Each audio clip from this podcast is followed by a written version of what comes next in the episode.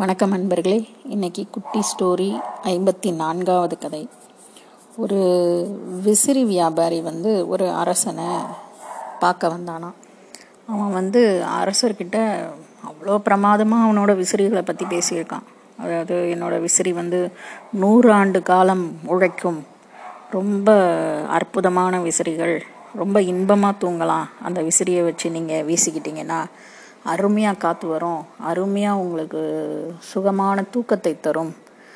அப்படி இப்படி நிறைய கதை சொல்லியிருக்கான்.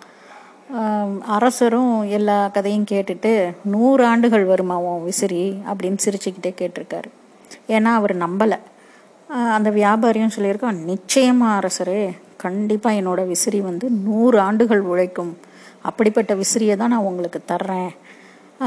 நீங்கள் நம்பலைன்னா நான் ஒரு வாரம் கழித்து வேணா கூட வந்து உங்ககிட்ட கேட்டுக்கிறேன். நீங்களே புகழ்ந்து சொல்லுவீங்க அப்படின்னு சொன்னானாம்.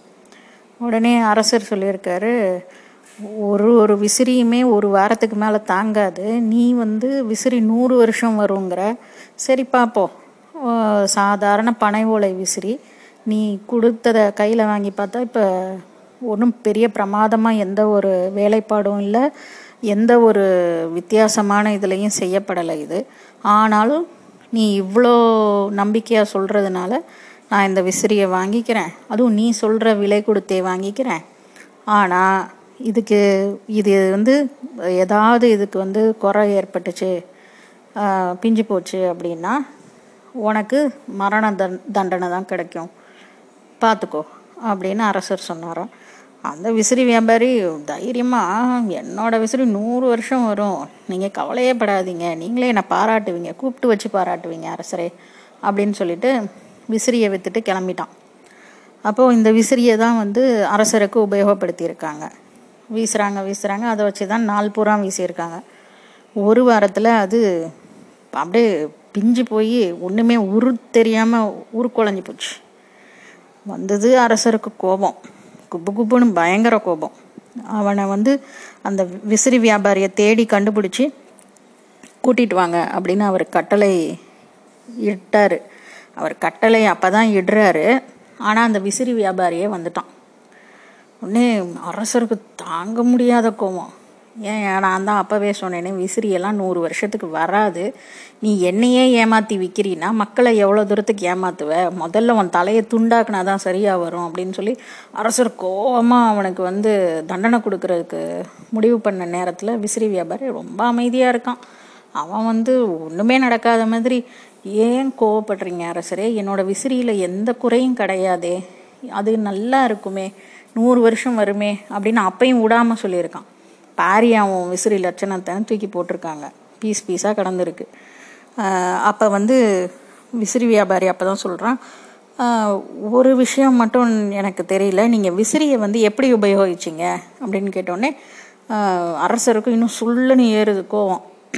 எல்லாரும் எப்பவும் எப்படி உபயோகிப்பாங்களோ அதே மாதிரி தான் ஏன் வீசினேன் இதோ இப்படி தான் வீசணும் அப்படின்னு சொல்லி விசிறியை வீசி காமிச்சிருக்காங்க. அப்போ விசிறி வியாபாரி சொன்னானா அடடடா இதுதான் நீங்கள் பண்ண தப்பு. விசிறி மேலே எந்த குற்றமுமே இல்லை. இருங்க நான் விசிறியை எப்படி வந்து உபயோகிக்கணும்னு கற்றுக் கொடுக்குறேன். அப்படின்னு கற்றுக் கொடுக்குறியா? எப்படி உபயோகிக்கணும்? அப்படின்னு கேட்டிருக்காரு. அப்போ உடனே பக்கத்தில் இருக்கிற ஒரு பணியாளை கூப்பிட்டு இந்தாப்பா இந்த விசிறியை பிடி அப்படின்னு இவன் கையில் இருந்த விசிறியை கொடுத்துட்டு இவன் முகத்தை வந்து விசிறிக்கு முன்னாடி ஆட்டினானான் லெஃப்ட்டும் ரைட்டுமா இதோ பாருங்க இப்படித்தான் நீங்கள் வீசிக்கணும். இப்படி வீசினீங்கன்னா விசிறி பிய்யவே பிய்யாது. நூறு வருஷம் வாழும். நம்ம இல்லைன்னா கூட நமக்கு பின்னாடியும் உபயோகமாக இந்த இந்த விசிறி வந்து நூறு வருஷத்துக்கு இருக்கும் நானா? இது எப்படி இருக்கு? இதே மாதிரி தான் நம்ம என்ன பண்ணுறோம் வாழ்க்கையில் பண்பாடு கலாச்சாரம் அப்படிங்கிற விஷயத்தெல்லாம் கட்டி பிடிச்சிக்கிட்டு அது வந்து நிலையானது. அது வந்து காலாகாலத்துக்கும் சரியானது. மனுஷன்தான் தப்புன்னு சொல்கிறோம் நம்ம முந்தி காலத்தில் போட்ட வேஷ்டியை இந்த காலத்து ஆம்பளைங்க இடுப்பில் சத்தியமாக நிற்காது நம்ம போடுறது பூரா பேண்ட்டு அப்போ ஒரு ட்ரெஸ்ஸிலையே நம்ம எல்லாத்தையும் மாற்றுறோம் அப்படின்னா பண்பாடு கலாச்சாரம் இதுதான் வழி வழியாக நம்ம செய்ய வேண்டியது அப்படின்னு சொல்லி ஒரு சில ரூல்ஸாக போட்டுக்கிட்டு அந்த ரூல்ஸை பிரேக்கே பண்ண மாட்டேன்னு வீம்பு பிடிக்கிறது வந்து ரொம்ப தவறான செயல். மனுஷனும் மாறிக்கிட்டு தான் இருக்கான். அப்போ மனுஷனுக்கு ஏற்ற மாதிரி தானே பண்பாடும் கலாச்சாரமும் மாறுது. நம்ம நாட்டில் நம்மக்கிட்ட இன்னைக்கு ஒரு விஷயம் வந்து நம்ம தப்புன்னு சொல்லுவோம். ஆனால் இதே விஷயம் வேறு நாட்டில் சரியாக இருக்கலாம். அப்போது மனுஷனுக்கு மனுஷன் பண்பாடு கலாச்சாரம் எல்லாமே மாறுது.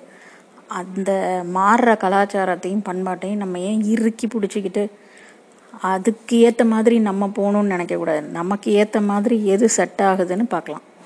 பார்ப்போமா?